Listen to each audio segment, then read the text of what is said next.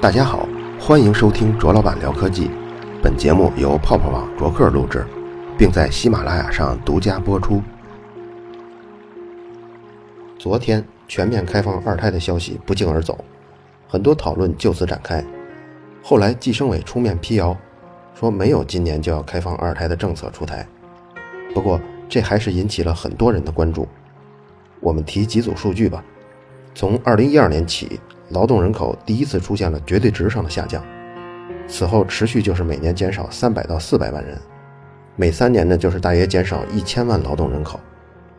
还有一个是，现在我国零到十四岁低龄人口占人口总比例的百分之十六点五，而世界的平均水准是百分之二十六。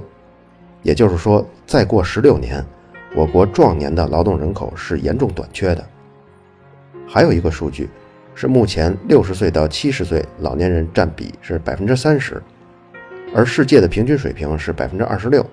如果再过十六年的话，这个比例还会更高。基于以上的数字，很多人强烈呼吁开放二胎，并且表示，二胎就算今天开放，也已经晚了十几年。在这轮讨论中，经常出现的一个名词是人口红利。什么是人口红利呢？这其实是一个人口学的统计项目，是可以计算出的一个数字。具体涉及更多概念，咱们就不提了。人口红利高的时候，就是国家中劳动年龄人口占比高的时候。这时候，社会中需要抚养的老人跟小孩都相对较少。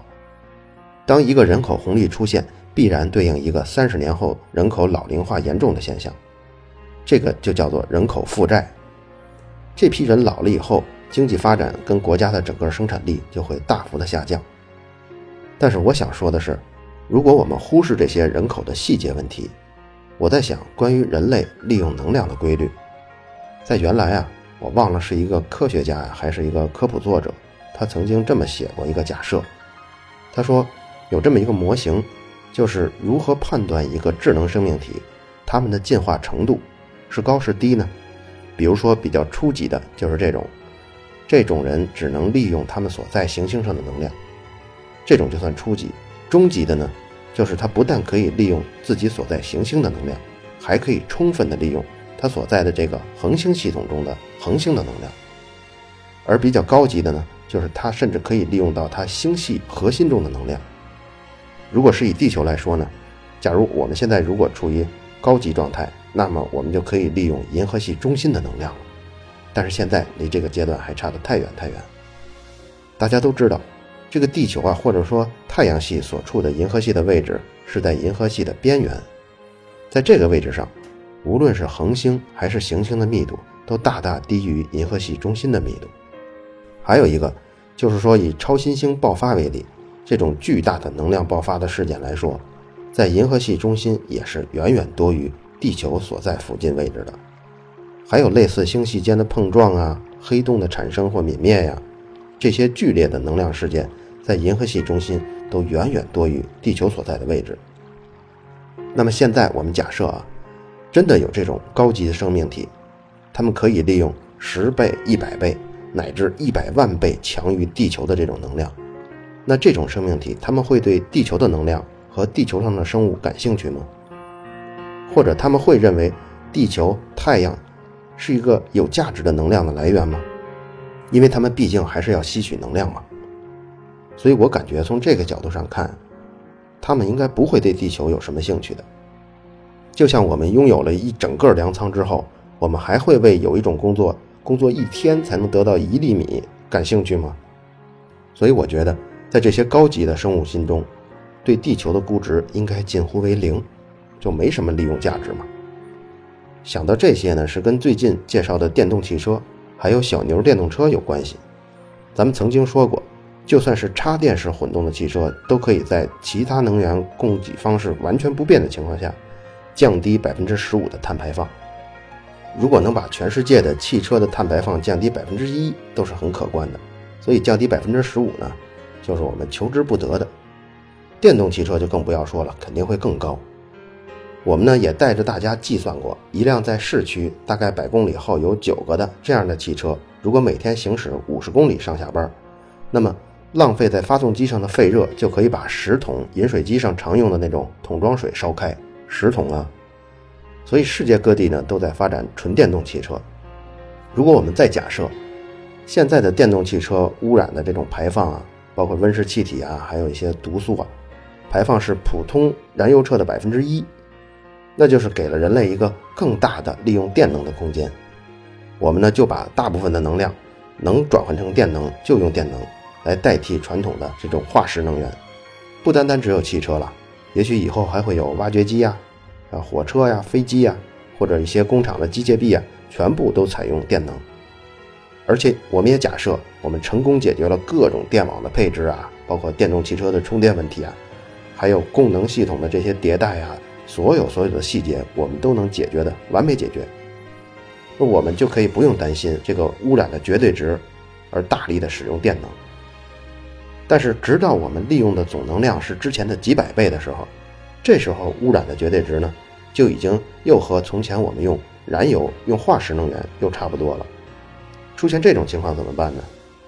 也许那时候因为能量资源很多的情况下，也可以供更多的人来生存在地球上，所以那会儿地球的人口就已经挤得已经挤不下了，就需要去移民到其他的星球。但这个呢，就是一个治标不治本的过程。那只要我们的科技在发展，只要我们能够利用更新型的能源、更高效的，或者我们的欲望没有遏制住，咱们这种无限的攫取能源、无限开发的行为就不会终止。所以到时候只会是一个一个的类地球的行星被我们消耗殆尽。从这个角度上说呢，本质上我们应该把科技这个词分成科学和技术来分开对待。科学是我们来求解为什么的途径。科学最初的动机就是好奇心，就是想弄明白为什么。但是技术最初的动机应该是源于利益，也就是说，只要我把这个事儿做了，以后我就可以从中获利。所以在我心中，科学和技术是分得比较开的。那么对技术的追求，我总感觉这并不是一个完全好的事儿。如果从短期看来，也许让我们的生命能够延长，让我们的生活过得更惬意。让我们的人口变得更多，但是如果时间拉到很长很长的尺度，假如说有另一个星球的生命体，他们一直在观察地球，观察地球这个科技的发展，尤其是技术的发展，他们会不会在几亿年长期持续的观察的末尾发现，地球上这些生物，他们是不是在用有一种东西叫 technology 在自杀呢？用这种东西对自己的种族有规模的、系统的进行自杀呢？我觉得他们可能得出这样的结论。从这个角度上看呢，假如说一个物种能够持续的繁衍下去，那么他们是不是应该有一个机制，促使他们进化出一种自我约束的机制来呢？比如说从人口上自我约束，甚至从欲望上自我约束，就是从我们基因中产生这样一种变化，真的有可能。我觉得，就像我们驯养的一些动物吧。你看，狗就是一个驯化程度非常高的一个生物。它从前是狼，狼的那种野性在狗的身上几乎已经看不到了。狗现在不论是什么样子，大的或者小的，都有那么一个特点，就是心系主人。它什么时候心里都想着装着，比如说主人在哪儿啊？老是那么粘人。那么你说这个狗它粘人的特性是它父母教授给它的吗？是母狗，或者说它的爸爸妈妈，通过言传身教教给它的吗？或者是它的狗的同伴教给它的吗？我觉得也不是，它现在天生就是那么亲近人。但其他动物，你看，如果没有经过驯化的这种野生动物，你要养它的话，它是不会跟人产生这么一种情感上的交流。所以我现在觉得，比如说基因技术中啊，应该有这么一些基因能够控制我们。在不断成长发育的过程中，能够在情感上演化出那么一条道路，比如说跟人就特别亲近，或者是在今后人类不断演化的过程中出现一种约束自身欲望，或者是约束我们过度繁殖的这种情感的机制。当然，这只是我一个美好的想法。所以从这个角度上来说呢，我认为科学还是比技术更加迷人。转过来说，开放二胎。计划生育的这个政策，我是一个支持者。我想说，计划生育其实就是一种尚未融入我们基因的一种约束我们过度繁殖的机制，这种是通过政令下达的。这项计划让我们在三十年间少生了数亿人。如果这些人真的生出来，现在估计大家都没什么闲心听广播节目了，都各自找范哲去了。跟现在在印度发展的比较不行的，比如像克什米尔邦差不多，不但经济不行，而且还经常因为资源的短缺而发生战争。所以在这种国度里，即使有民主的制度，全国也是一团糟。从短期来看。我说的是接下来的三十年里啊，中国的经济肯定会因为人口而放缓，只不过谁也没能力承担这三十年的经济衰退，所以呢，就只能追求更高的生育率来缓解这种矛盾。但真的能缓解吗？我觉得也够呛，因为即便现在开放也晚了，新出生的能补充上劳动力总数的人口，也需要至少再过二十年才能顶上来，所以现在放开跟不放开。对延缓这种人口负债，时间上其实差不多，但一旦放开后，人口没有控制住，之前几十年的计划生育成果，不说付诸东流吧，也被削弱了很多。因为这次补充上来的人口红利，在三十年后还将成为下一次的人口负债。一次计划生育要完整的经历一次人口红利，一次人口负债，一次经济衰退，之后人口年龄分布才会逐渐平衡。总数才会下降。这样经历这样一个整个的过程，计划生育才算完成了减少人口的目的。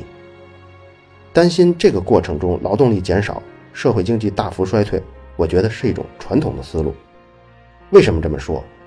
那是在互联网大潮还没来之前。我们举个例子吧，微信在中国很火吧？其实美国也有，叫 WhatsApp。去年 WhatsApp 被 Facebook 以一百九十亿美元收购了。可是这个公司的员工一共五十五人，一百九十亿的体量啊！我们可以放眼看看全世界，比如像美航，就是美国航空公司；美国铝业公司、联合爱迪生公司、哈雷戴维逊公司，就是那个摩托企业。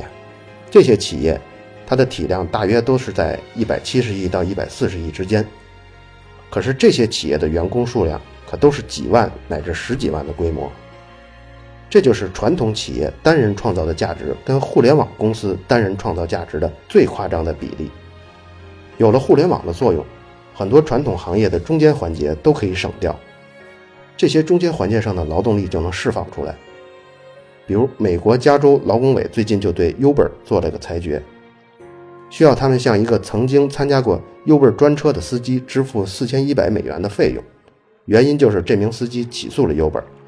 美国联邦地方法院的法官就说，Uber 的司机应该被视为是他们的雇员，而不是个体承包者，所以 Uber 应该提供给司机医保、失业保险、工伤保险和加班费这些费用。你看，这就是一个传统劳动关系和灵活的互联网创造的劳动关系之间的冲突。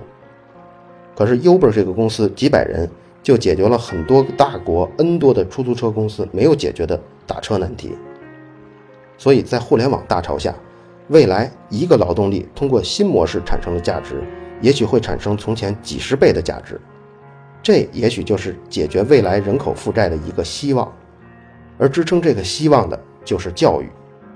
典型例子来说，我觉得二十年后也许会出现这样的场景，但那时候，连非技术的岗位，比如说财务、助理、行政这些职位的招聘广告中，都有对语言的要求。比如说，需要掌握一门计算机语言。假如这是真的，二十年后我们面对的那种社会，我们所感受的，是不是和现在不会英语的五十岁的叔叔阿姨们差不多呢？互联网的大潮将带来行业劳动力的大批的洗牌，他们从传统行业中洗出来了，环境会迫使他们再次进入可以胜任的互联网行业的工作岗位。当大部分的劳动者都就绪了，也就是说就业率不大幅下降。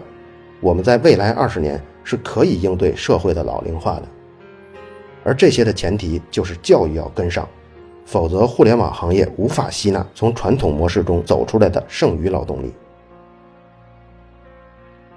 好了，以上就是本期卓老板聊科技，在同名的微博和微信公众号历史消息中，还有其他更精彩的内容，期待您的关注。